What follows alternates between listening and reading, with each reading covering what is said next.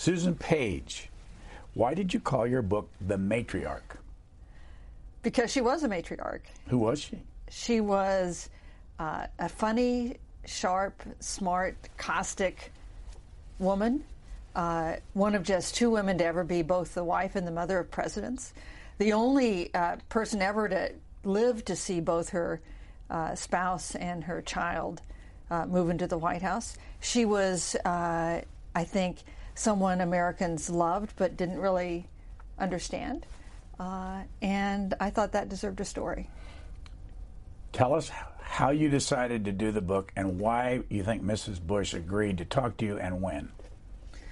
So I wanted to do a book about something I had covered uh, after all these years in Washington. And uh, I thought about some different books that involved the Bush administrations because I'd covered both of those. And it turned out that Barbara Bush had written two best selling memoirs, but there wasn't really a muscular biography of her that had been done. Uh, and so that seemed like a great topic to me. Um, I pitched the book, I got an agent, Javelin DC. We pitched the book to publishers. A publisher, 12 Books, signed a contract, but I had not contacted her uh, to see if she would cooperate, um, which may have been uh, stupid, but here was my reasoning that uh, if she said no, I wouldn't know whether to go ahead. And if she said yes, she might think she had some say over what I wrote. Uh, so I just took a leap of faith, and so did my publisher. I wrote her um, a letter, I sent her an email, uh, and asked if she would allow me to interview her once. And after about a week, she said yes. So in October 2017, I interviewed her the first time, and then a second time, and then a third time, and, and so it went. Now, she's been dead how long?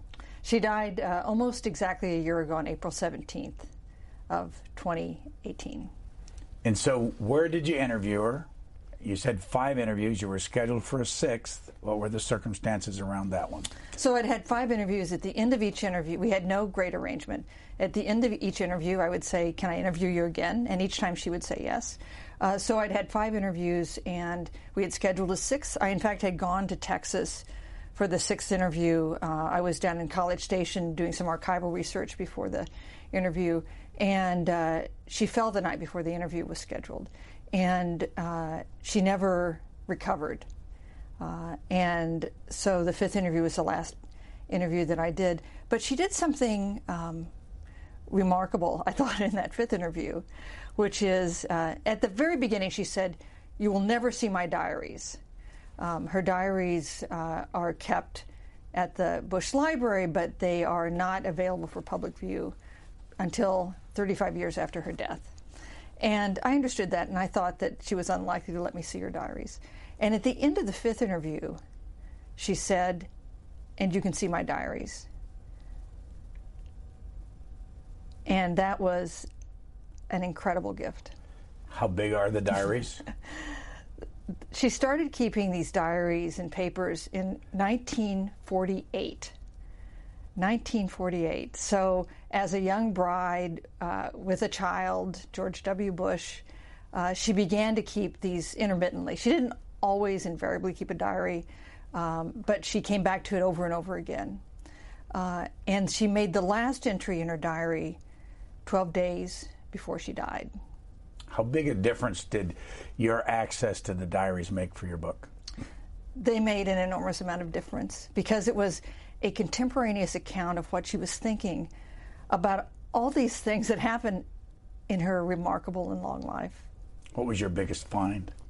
Uh, uh, well, I'm not sure this is the biggest, but this was one, the, one of the funniest, uh, which is, uh, you know, she had a difficult relationship with Nancy Reagan, and uh, and she really bit her tongue uh, when Nancy Reagan did various things that she found um, difficult.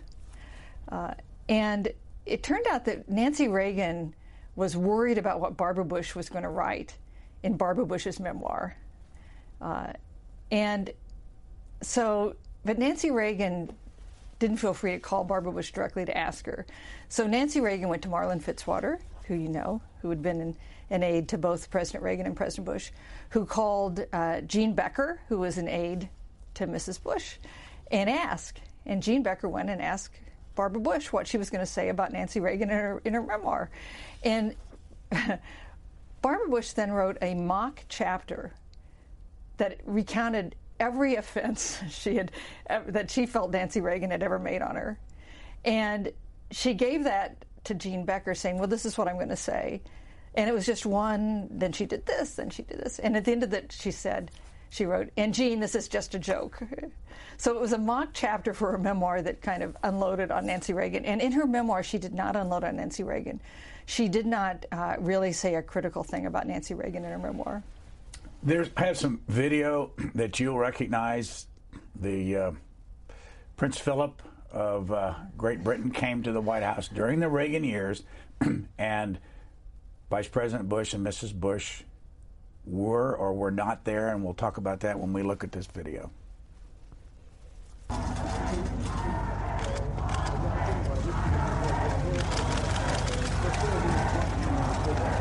I would think one of the most marvelous things about um, coming to the United States is that you have this extraordinary gift for making people feel welcome.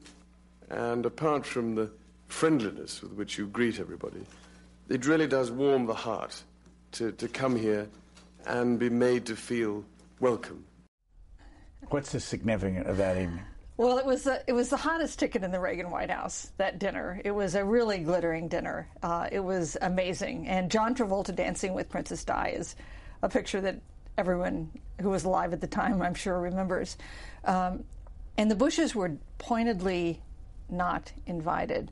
Now, in doing research for the book, we found the original guest list uh, that was sent to Mrs. Reagan with the guests. And the first name on the list was President and Mrs. Reagan, and the second name on the list was Vice President and Mrs. Bush. And Barbara Bush crossed their names out. We found subsequent guest lists where their names were repeatedly proposed. Let's consider inviting the Vice President and his wife. Uh, Nancy Reagan did not invite them. She wasn't required by protocol to invite them. It wasn't a state dinner. The Bushes were always included in state dinners because protocol required them to be included. Uh, but they were not invited to that uh, dinner, and that was quite deliberate. In your book, Nancy Reagan, I'm reading, never disparaged Barbara Bush in front of the East Wing staff. Mm-hmm. Tate said, meaning Sheila Tate, who worked for Ronald Reagan. The one thing I've got to say about Nancy Reagan, and I don't care what you think, she never gossiped to her staff. Never, never. Do you believe that? Um, I, I believe Sheila Tate. I believe Sheila Tate when she says that she didn't gossip to her. But Nancy Reagan gossiped to many people, uh, uh, not to her staff perhaps, but but to others. And one thing Nancy Reagan, I think, did not understand was the network that Barbara Bush had built over decades in Washington. So Barbara Bush uh, would recount that in her diaries that Nancy Reagan would have said this about her at some dinner in New York, which immediately would have gotten back to Barbara Bush by some friend who happened to be included on the guest list. So, yes, I think Nancy Reagan uh, did gossip and, and didn't like Barbara Bush uh, very much, and that was something Barbara Bush understood. But, I, but in response to your question, yes, I believe Sheila Tate when she says that. Here's a quote you, you just explained. As friend after friend would report small dinners in New York, she would say, and this is Nancy Reagan would say, I don't know why the press lets Barbara Bush get away with designer clothes. Barbara wrote in her diary, adding, I wonder if it ever occurred to her that George Bush paid for my clothes. What's that about? So, of course, Nancy Reagan famously got into some PR trouble uh, in two ways. One is by seeming very concerned about how she dressed. She was. She was. She dressed beautifully.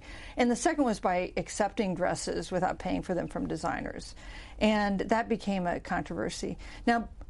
One of the things that was interesting in her diaries was that Barbara Bush really liked designer clothes too. She was she liked uh, she liked to dress well. She wasn't really known for dressing well in the same way that Nancy Reagan was, and she wasn't a clothes horse in the same way. But she got a lot of pleasure out of clothes. But she always paid for them and that was the difference.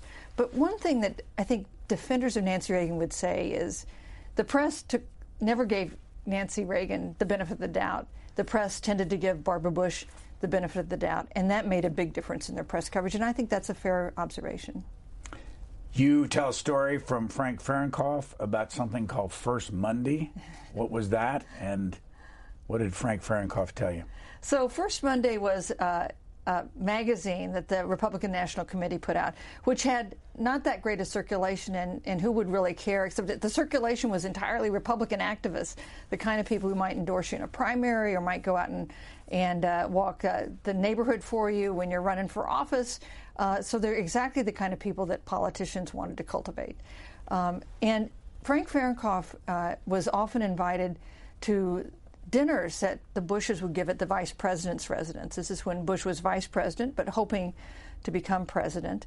And usually he would be uh, at the head of a table himself, small tables uh, of people. And he said he arrived for one dinner and he was seated next to Barbara Bush, which he was pretty sure was not a good thing.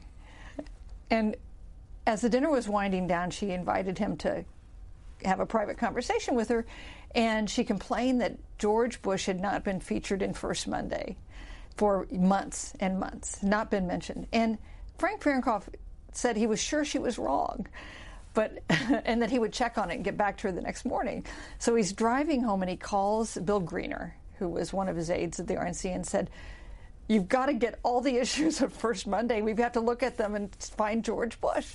And when they got them, of course, Barbara Bush was quite right that they had not been featuring George Bush in First Monday. And believe me, they started to include him in everyone.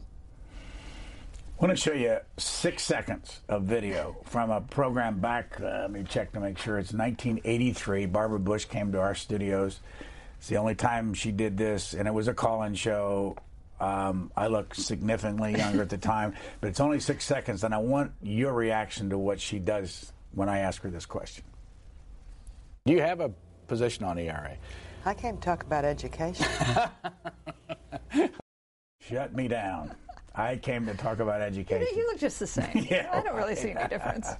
So, uh, you know, she didn't. She avoided. She didn't want to create problems for her husband. Now, in fact, she had views on the NRA. She she endorsed. Uh, she supported gun control, but the Republican Party was not agreeing with her, and so she didn't want to create problems with. Uh, with uh, for on, on the NRA. Did, NRA was what you asked her about, right? Uh, or the ERA? No, the ERA. Oh, I'm sorry. okay. Let me start over again. First of all, you look just the same. Yeah, thank you. Yeah, that's All right, we that's got that one the-. So she supported the ERA, and in fact, when George Bush first ran for president, he supported the ERA too. But the party had moved in a different direction, and she didn't want to create problems for her husband, so she just refused to discuss it. What'd she do on abortion? Abortion is- this was so interesting uh, she supported abortion rights um, but that party was definitely moving in a different direction on that. And when george bush was chosen uh, as ronald reagan's running mate he made a commitment to support the republican platform which opposed abortion. And so he did. He ca- came he changed his view on abortion. She never did but she stopped talking about it. And in her diaries, I found something quite extraordinary, which is in her diaries in early 1980, there were four pages of loose paper tucked in, folded over, tucked in. I unfolded them.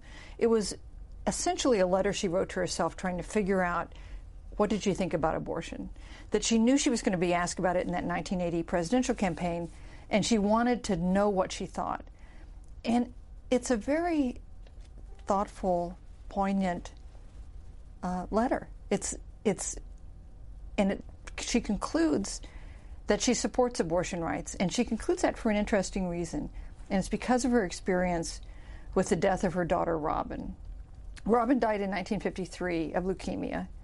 Uh, she died when her mother was 29 years old, uh, and Barbara Bush wrote that she could sense when Robin was born when her soul entered her body.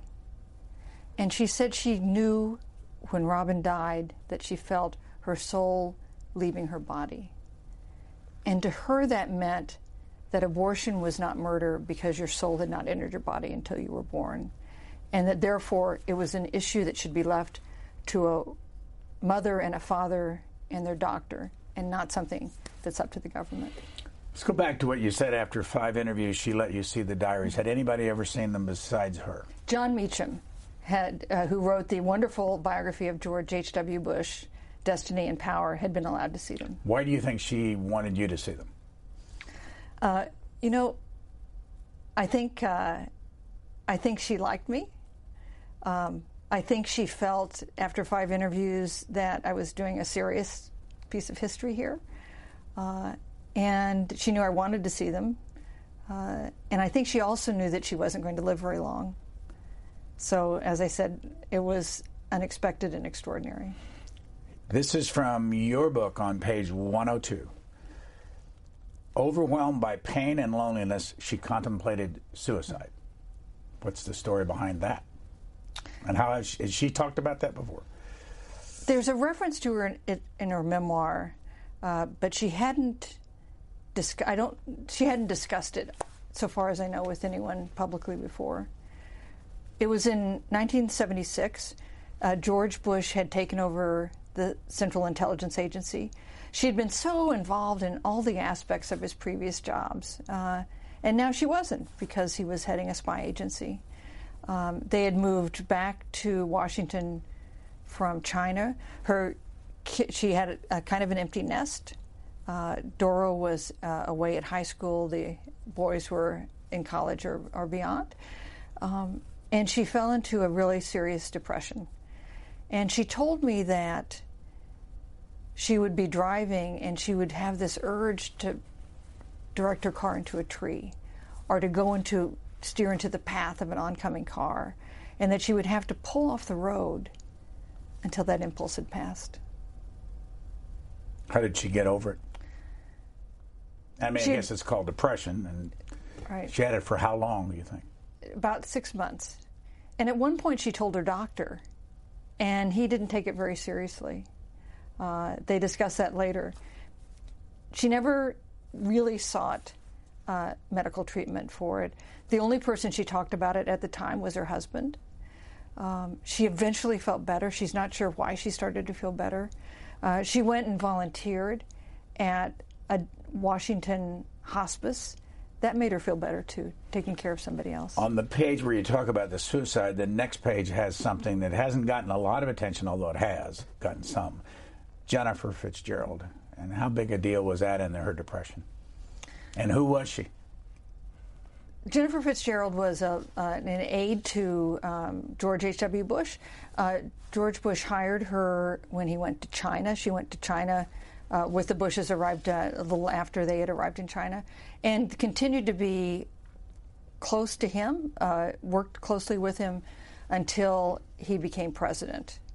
Um, there have long been rumors about a personal affair between President Bush and Jennifer Fitzgerald. I think it's important to note that President Bush and Barbara Bush and Jennifer Fitzgerald all deny that they had an affair. Um, but it was hard to understand President Bush's decision to keep her so close to him, even after she became controversial publicly and also controversial privately within his staff. She was uh, she was someone other people in the staff often didn't get along with. Uh, some people left his staff because they couldn't get along with Jennifer Fitzgerald. So people, I think, need to make their own decisions about what the nature of their relationship was. But I can tell you this for sure: it was enormously painful for Barbara Bush to have to deal with these rumors because she adored George Bush and she would have to deal with it, especially in interviews during the 1992 campaign. And you can tell from her diaries how anguishing that was for her. Is Jennifer Fitzgerald still alive? And if she is, did you talk to her? Um, I believe she's still alive uh, and living in Florida. Um, I reached out to her. Uh, she didn't return my calls, and I didn't talk to her. The Wellesley commencement speech. What's the story behind that? Such a such a wonderful speech, such a great speech. How many commencement speeches since then have quoted Barbara Bush's Wellesley speech? Uh, it was in 1990, um, and she had agreed to give several college commencements, uh, including at Wellesley. And um, uh, then some of the students at Wellesley started a petition drive protesting her choice as their commencement speaker because she had been basically just a housewife, because all of her fame was due not to what she had done herself, but to what her husband had done.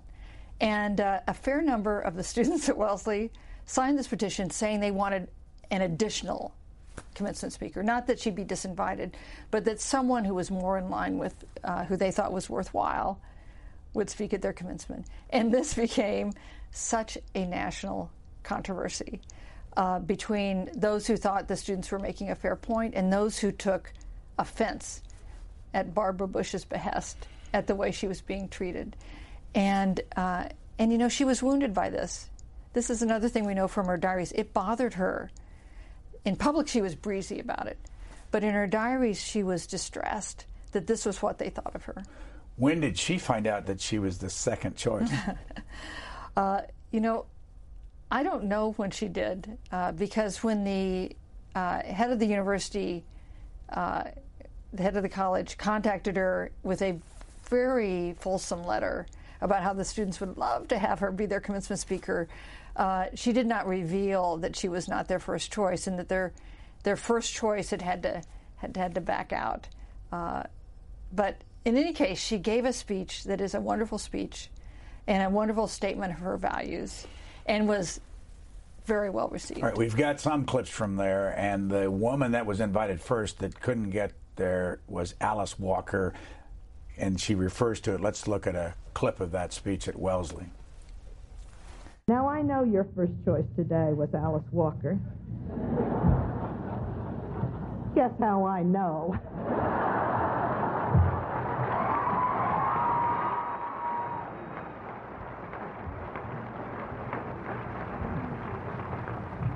known for the color purple. Instead, you got me, known for the color of my hair. So she was surprised. She was nervous about this speech. She didn't usually get nervous about speeches. She was nervous about this speech, and uh, and she invited Raisa Gorbachev to go along with her. Not not for any uh, reason other than the Gorbachevs were scheduled to be in in Washington. And she was so relieved when it went well. And her staffers, when she got back to the White House, had done a, knew how they they knew more than anyone how worried she was about it. And they had, did a big banner that said, "A job Wellesley done." And we're standing out there, and of course they were going to stand out there with that banner, whether she did well or not. But she did do well, and it was just an enormous relief. How old are your boys? But they're both in their early 30s now. Did they both go to college? They did. So you saw them in college and would understand somebody back in 1990 protesting the speech. I guess I'm leading up to what do you think of this has been going on for some time when people protest the speaker they've got coming to uh, their college? You know, uh, it's more common now than it was then. Yeah. Uh, and and the fact that it, the protests had such a personal tone to it, I think uh, made it made it a controversy. And the fact that Barbara Bush was by then quite beloved by Americans. Uh, you know, by the time she was First Lady, she became enormously popular, more popular than her husband. More from that speech. This is for content. um, this was at the June 1st, 1990. Just another 30 seconds here. One of the reasons I made the most important decision of my life to marry George Bush is because he made me laugh. It's true, sometimes we laugh through our tears, but that shared laughter has been one of our strongest bonds.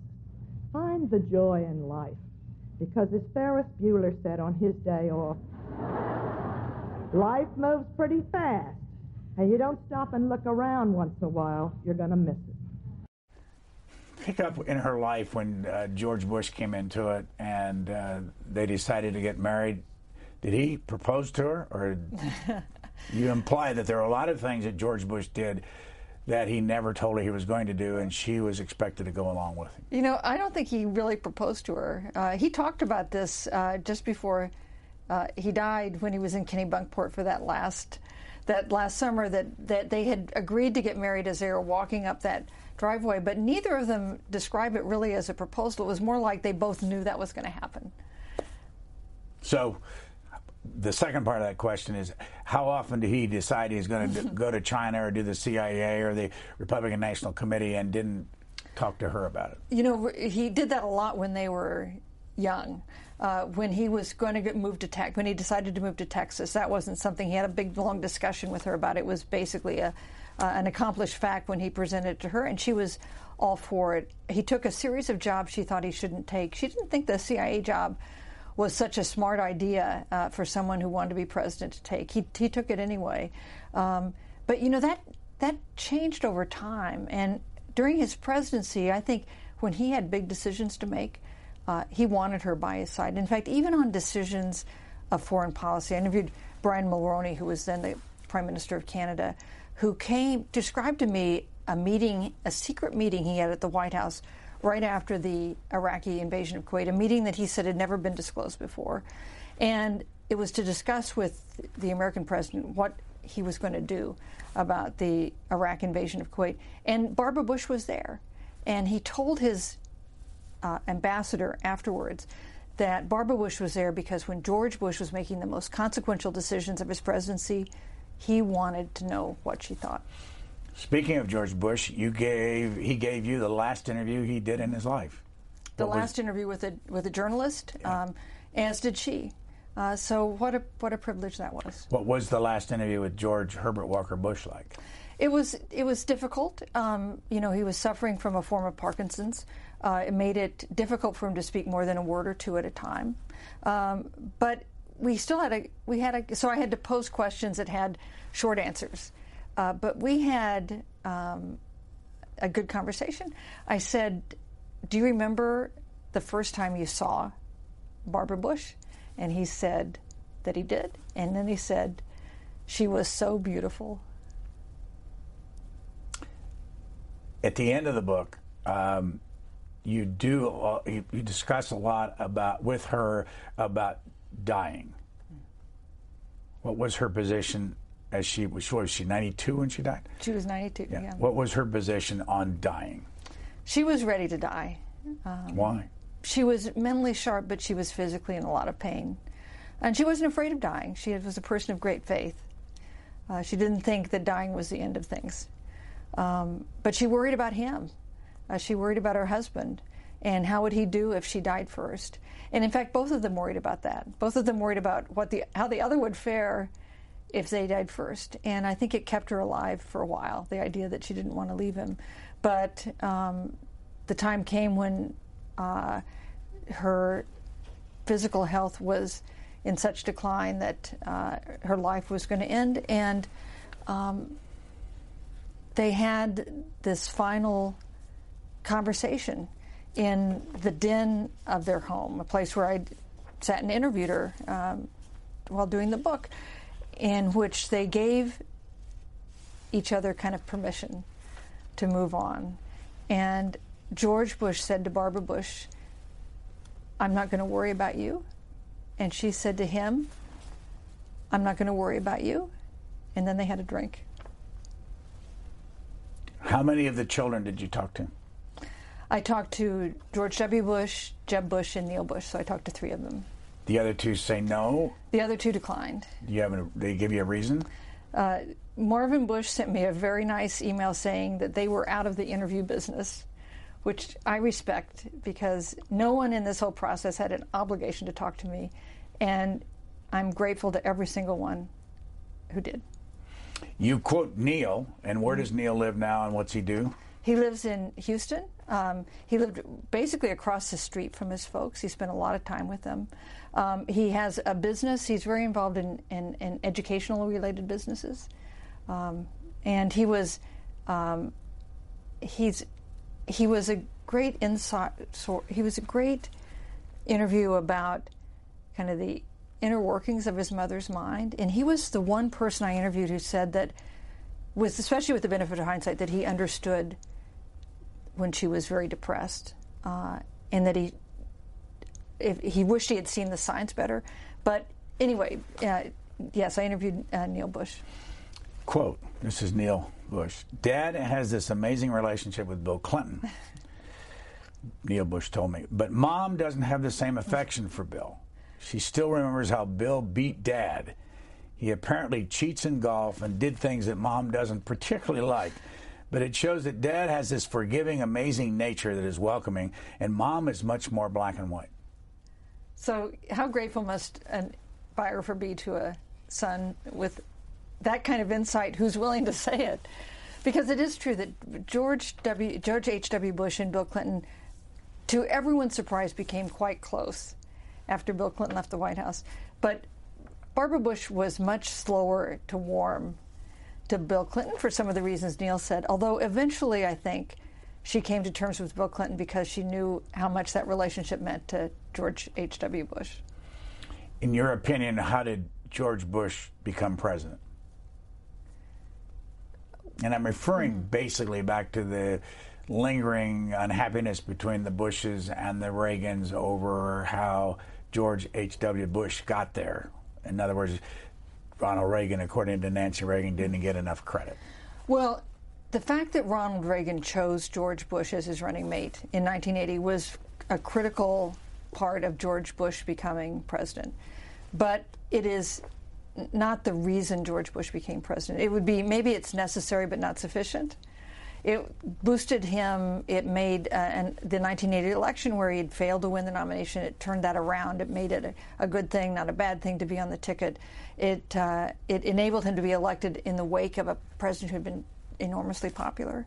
But George Bush became president because he had spent a lifetime in preparation for becoming president. Have we ever had a president with the depth of experience that George Bush had? So I think it's fair that to say that Ronald Reagan deserves some credit, but it's not due to Ronald Reagan that George Bush got elected. But right there at that nexus between the Reagan presidency and the Bush presidency, something happened that soured Nancy Reagan's relationship with Mrs. Bush, namely the invitation to the White House to see the quarters nine days before inauguration. Uh, you mean in 1981, in 1980? When George Herbert Walker Bush became president. Uh, in other words, between when Nancy Reagan, I mean, um, uh, okay. Mrs. Bush was not invited to tour the White House before uh, they took over nine days before the inauguration.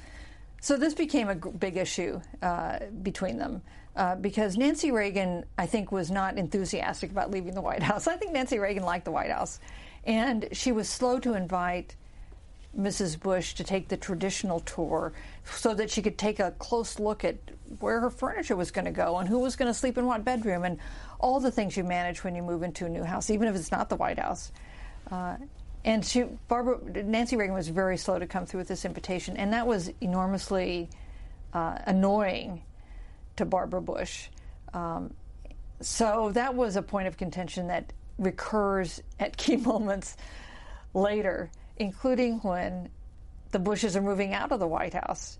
So the Bushes have been, uh, George Bush has been defeated by Bill Clinton. Uh, they have to. They are evicted from the White House. Bush does not get the second term he wants. Um, they fly. They're flying back to Houston um, and Nancy Reagan does an interview on ABC in which she basically preemptively uh, says she did so to give a tour in good time to Mrs. Bush four years earlier, uh, which, of course, at that moment, who would have cared about it? But that interview prompted the final and most combustible exchange between Barbara Bush and Nancy Reagan. Yeah, but what there was a time when they had that telephone conversation. So uh, two days later, um, Barbara. So Nancy Reagan calls um, Barbara Bush, and Barbara Bush is pretty sure that this is to try to explain away this interview that she gave, uh, in which she also complained that the Bushes had not treated Ronald Reagan well. Um, which the Bushes also would disagree with, uh, that they were very deferential to Ronald Reagan. But this was something that Nancy Reagan said in this interview. Um, and first, that first day, Barbara Bush ducked the call from the White House operator, the call coming from Nancy Reagan. And the second day, the operator said, Well, it's Mrs. Reagan, aren't you going to take the call? And so she took the call. And Nancy Reagan um, began to try to explain what she had meant. Uh, this is ex- the kind of conversation that Barbara Bush had had many times with Nancy Reagan after com- public com- comments that seemed dismissive or disrespectful. And uh, Barbara Bush had finally had enough. They were out of the White House. She didn't need to bite her tongue anymore. She said uh, that she t- that she took offense at it, uh, that sh- reporters were at her door asking questions about it, which was not true. That was just designed to give Nancy Reagan a little heart, heart, heartburn. and uh, and she said to Nancy Reagan, "And don't you ever call me again." And she hung up. And here's what's interesting: in that first interview I did with Barbara Bush, she told me that story, which I found jaw dropping. And when I read her diaries, it was precisely the way she had described it in this interview, which meant that this was a memory that was still, all these years later, perfectly clear to her. Had she ever told that story before? No. Here's some video of an interview that Peter Slen here did with Barbara Bush back in 2013. Uh, talks about the difference between being a first lady and second lady. I did notice, though, the difference between being the vice president's wife and the president's wife is huge because the vice president's wife can say anything. Nobody cares. The minute you say one thing as president's wife, you've made the news. So that was a lesson I had to learn. You've been reporting Washington politics for how long? A hundred years, When did you start? approximately. Uh, 1980, 1980 was the first presidential campaign I covered. The reason I ask is why is there a difference in the way the media looks at a second lady versus a first lady? Well, the first lady is the uh, the wife of the president, uh, and it's not that you pay no attention to the wife of the vice president, but in the same way you pay more attention to what the president says than the vice president, that would be true for the first and second lady. How many presidents have you interviewed? I've interviewed uh, nine presidents. I interviewed three of them after they left office, and six of them in office. And of all of those people that you've talked to, who was the hardest person to interview and who was the easiest? Well, hmm. And why? Well, that's a that's a hard question. I I don't know. I don't know who's the hardest. I can talk about who's the easiest of, of presidents. Yeah. Of, of presidents, you know, the thing with interviewing presidents, and you know this. How many presidents have you interviewed? I don't know. Beyond count? Is, is it? No, I mean it's not as many as yours. I mean, yeah, thanks. no, I, you know I don't. Uh, one of the things that I know, I when you interview a president, everybody is watching, not you, but everything that they say, which is different from almost anybody else you interview. Yeah. And I wonder what that experience would be for you. So let me say the worst interview I ever did with a president was with Ronald Reagan, the first interview I did, because I went into the Oval Office and I was like, wow, I'm in the Oval Office. This is the President of the United States. I did a terrible interview. I didn't get one little bit of news. There was, I came out of that like not even knowing what he had said. And, uh, and I then had to write a story about the fact that I had done a terrible interview. I mean, I didn't say that in the story, but it was, I'm sure, it was clear to me. And I decided then that I would not repeat that experience. and that when you go into interview presidents, you need to have a plan. You need to know what you're talking about, and you need to have a plan for how you're going to get the president to say something he hasn't said a million times before. Because presidents get interviewed all the time. They're very skilled. They become president because they're skilled at keeping on their message. Uh, so if you want to get something spontaneous or new or real, you need to be at the top of your game. So I took a lesson from that terrible interview I did with, with Ronald Reagan.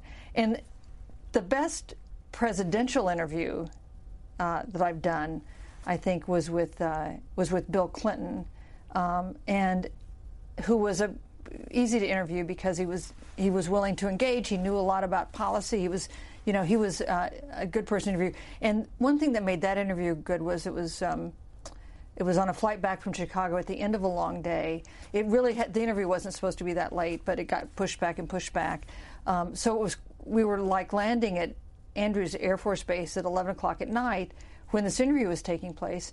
And this is a hard time for me because I'm an early bird, but it's a great time for Bill Clinton because he's a night owl. And that was I did that interview with Mimi Hall, my colleague at uh, at USA Today, and that was that was a really good interview.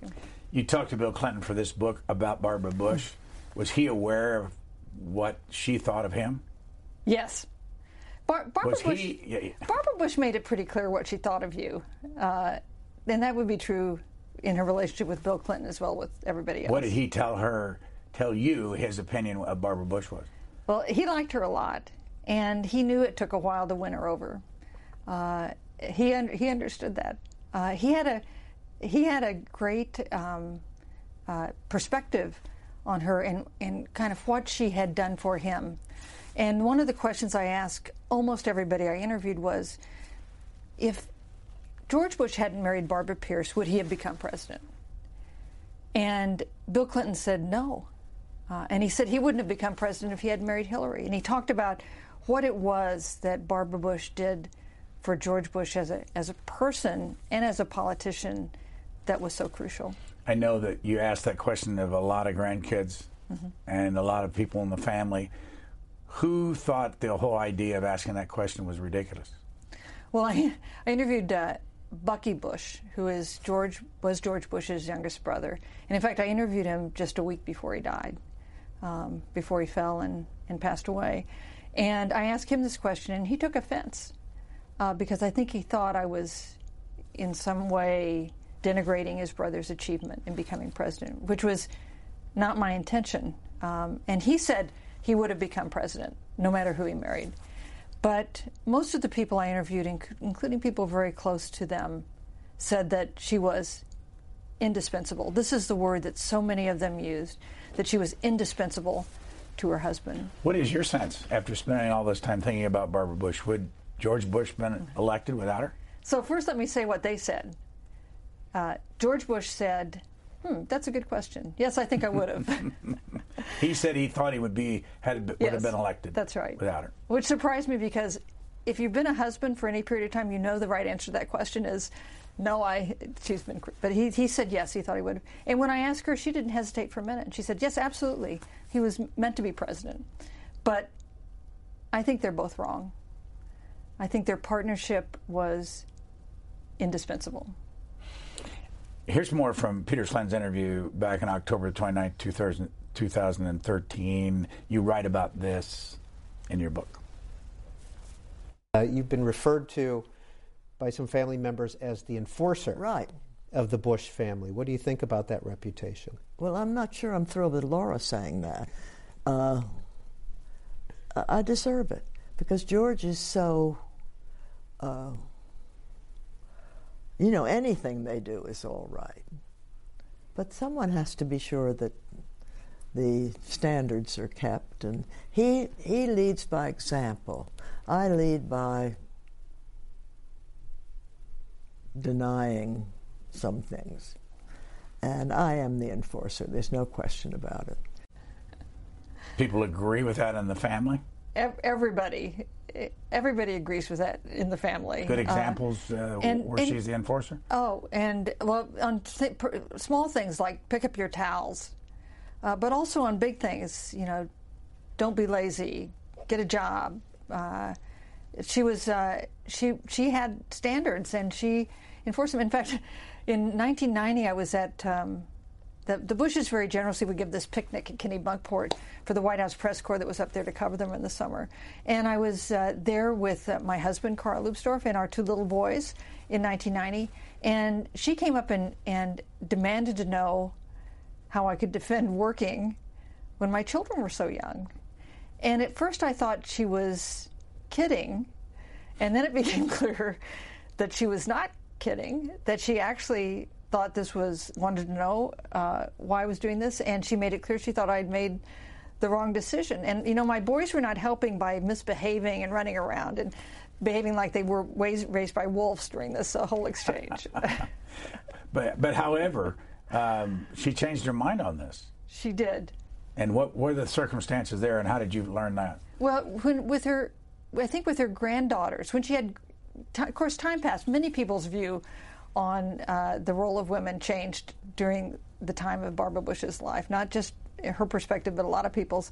And with her granddaughter, she was as proud of her granddaughters working as her grandsons, and uh, she um, she talked a lot about how uh, how her granddaughters who started the Global Health Corps, who worked on a feeding program for hungry people around the world, and who did all kinds of things. Uh, co-hosted the Today Show. I mean, she would talk with great pride with them. And in fact, Jenna Bush Hager, one of her granddaughters, told me that although she has young children, that her grandmother really encouraged her to take on more responsibilities at the Today Show. Uh, so her views on this changed, but in 1990, her views on this were pretty clear. What about what she told Jenna's twin sister, Barbara, about having a child? So this was also very interesting. Barbara Bush, the younger, her granddaughter, her namesake, um, told me that uh, there was a point, this is very much toward the end of Barbara Bush's life, that she hadn't gotten married, she didn't have children, um, she had broken up with her boyfriend, and that Barbara Bush, her grandmother, said, Well, there are other ways to have children. You don't have to get married to have children. Uh, and basically giving her permission to, you know, um, have a uh, have a child in the many other ways that people have children these days, and as a single mom. And isn't that extraordinary that Barbara Bush would think that would be an okay thing for her namesake to do? Now, since then, Barbara Bush, by the way, has has gotten married. But at the point, uh, this was right before she had the blind date that led to her marriage. So, uh, this was, I think, quite a remarkable conversation. Did you find anybody in your research that just didn't like Barbara Bush? Huh. Well, I think uh, if I'd had the privilege of interviewing Nancy Reagan, she probably didn't like Barbara Bush. And there, there are people who um, found her imperious. Uh, she could be pretty sharp. Um, she, if you, she thought you were doing the wrong thing, she would let you know. Uh, there were definitely people on the Bush staff, in the President Bush's administration, the elder and President Bush's administration, the younger, who found her really intimidating. Um, but overwhelmingly people liked her. And her sharpness was part of her authenticity. It was one of the things that made her so real. Going back to the fact that you did get to read the diary, how long did it take you to finish it?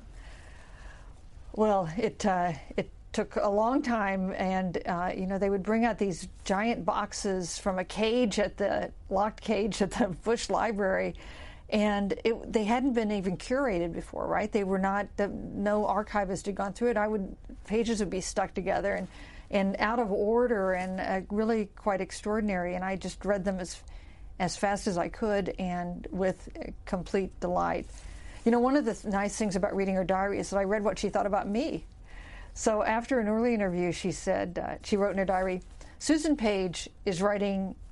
A biography of me, period. Boring, period. Not at all clear whether that meant Susan Page was boring or the idea of doing a biography of Barbara Bush was boring. Uh, and then after our last interview, she wrote uh, Susan Page was here to interview me again. I like her. I hope she will be kind to me.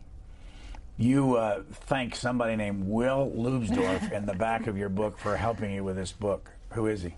So, Will Leubsdorf is the the younger of my misbehaving children at that picnic in Kennebunkport, um, who had gone back to graduate school as I was working on this book. And, um, and he agreed to be my researcher at a point I was drowning in information. And he was a really great researcher, and I'm really grateful to him. What did she think of the press? She, uh, I think she didn't like some of the things the press wrote about her husband. Um, and uh, she found the press pretty intrusive. But when Raisa Gorbachev complained to her about the press, she defended the press as crucial, and I think she thought that true. Got to run a quick clip of Raisa Gorbachev at the Wellesley speech with her and explain the background on their relationship.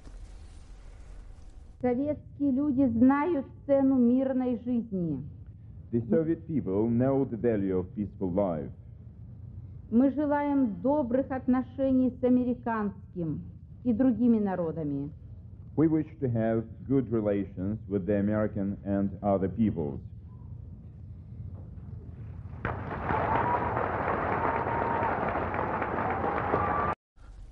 What was their relationship like, and what impact might have had on international affairs?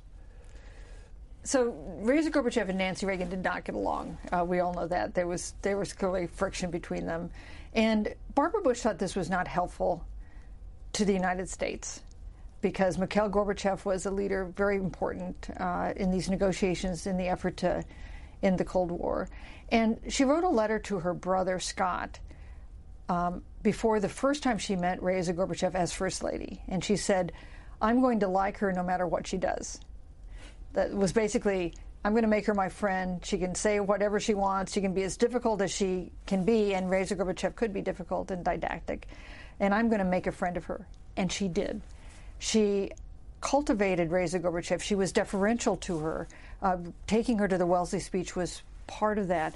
She um, became friends with her. They developed, I said, I asked Barbara Bush, were they friends? And she said, friends is a big word, meaning, I think, that they weren't friends in a traditional sense, but they became uh, friends in a way that was useful and helpful to the end of the Cold War. And you wonder sometimes whether that matters, right? Ronald Reagan reached big agreements with Mikhail Gorbachev, big, important, historic agreements, even though their wives didn't get along. But Brian Mulroney, the Canadian Prime Minister, told me that it did make a difference, that Mikhail Gorbachev really relied on his wife's advice, and it mattered that his wife felt good about the Bushes. And uh, uh, the Chancellor of um, Germany, of West Germany, um, made the same point in conversations he had with Gorbachev in material that has since been declassified. This is a off topic, but and uh, correct me if I'm wrong, but you tell a story about a time at the library um, in College Station where they're together there in the private quarters, and John Sununu is there. This is after the White House. Didn't he get fired from the White House? This was weeks before she died. This was one of the last Yeah, what- what- dinners they had. But you know, she, she, he did get pushed out of the White House. By his by George H.W. Bush's. Well, there's a long son? story about that. Um, eh, but with with Barbara Bush thinking it was time for him to go, she made that clear in her diaries. Um, and Sununu was unhappy about it at the time, but that didn't make make a lifetime of enemies, and they were uh, they still had a, a relationship. And you know, time heals all wounds. And um, Sununu, in fact, wrote a wrote a book uh, about the Bush presidency, defending the Bush presidency, and he was um, one of the people I interviewed for this book. So they had they had uh, a difficult patch, but they made up. started talking about the press. I want to start reading this, and you can fill in the blanks again. George Bush even moved to shield journalists from his wife's ire. New York Times columnist Maureen Dowd had accepted an invitation to attend a party celebrating the 2013 publication of All the Best, a collection of Bush's letters at the Washington home of C. Boyden Gray, his former White House counsel. What's the rest of it? So um, Maureen Dowd accepted the invitation. New York Times columnist. The New York Times columnist who had written many things that made fun of Bush and his son. And She had been, she was friendly with the family, but she was tough in print. And she brought Jill Abramson, uh, who, who uh, top Times editor, with her. And as they walk in the door, uh, Jill told me, Jill Abramson told me that it's quite clear that George Bush does not want Barbara Bush to see them. Uh, she would not. She th- her strong impression was that George Bush thought it was not a smart idea for Maureen Dowd and Jill Abramson to be seen by Barbara Bush, and basically pulls them into the side room. They have a very friendly conversation, and then they are escorted out the door because she was she she was tough and she was caustic, and uh, uh, and he was not. He was. Uh, in, unfailingly courteous, and maybe that's why they were such a good pair because they were different in that way. You have uh, been a longtime radio interviewer on the Diane Rehm show here in Washington. You uh, have been at USA Today for how many years? Since uh, 1995. And you've appeared on a lot of television shows, especially during this period we're living in right now. What's your reaction to the the uh, distrust, dislike, uh, strong reaction to the Mueller decision on the part of people who don't like what the media has done over the last two years? I'm I'm so distressed by uh, the loss of faith in the mainstream news media by Americans. I think it's uh, I think it is troubling. I think it's damaging to our democracy. I think that um, uh, we we have to we have to do a better job of being fair and smart and making and transparent and making our readers and viewers know that we're being fair and even handed and smart and transparent uh, to rebuild that trust. I think it's one of the biggest challenges our democracy faces right now. But what caused this?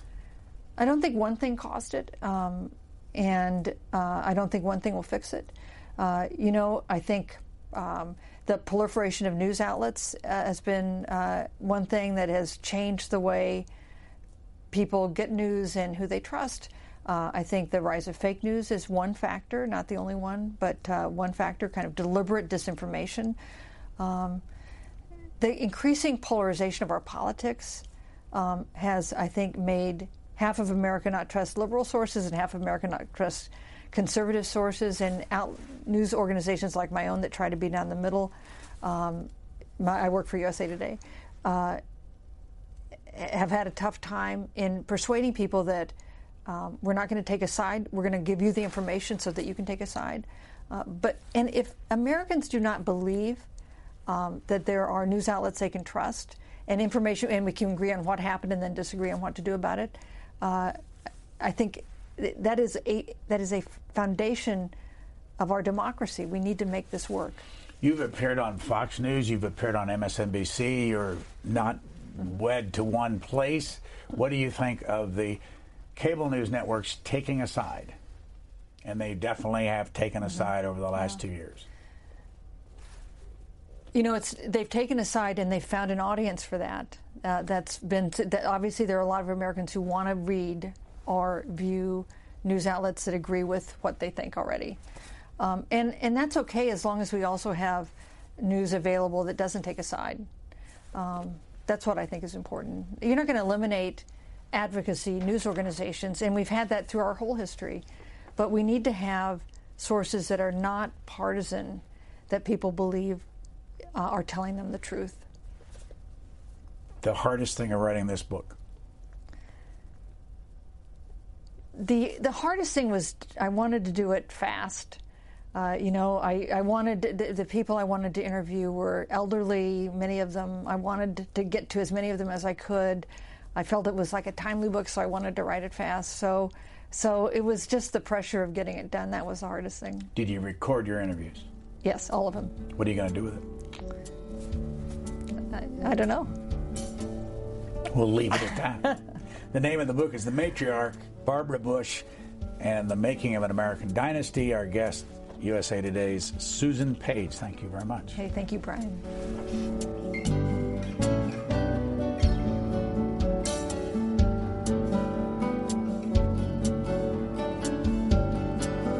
All Q&A programs are available on our website or as a podcast at cspan.org.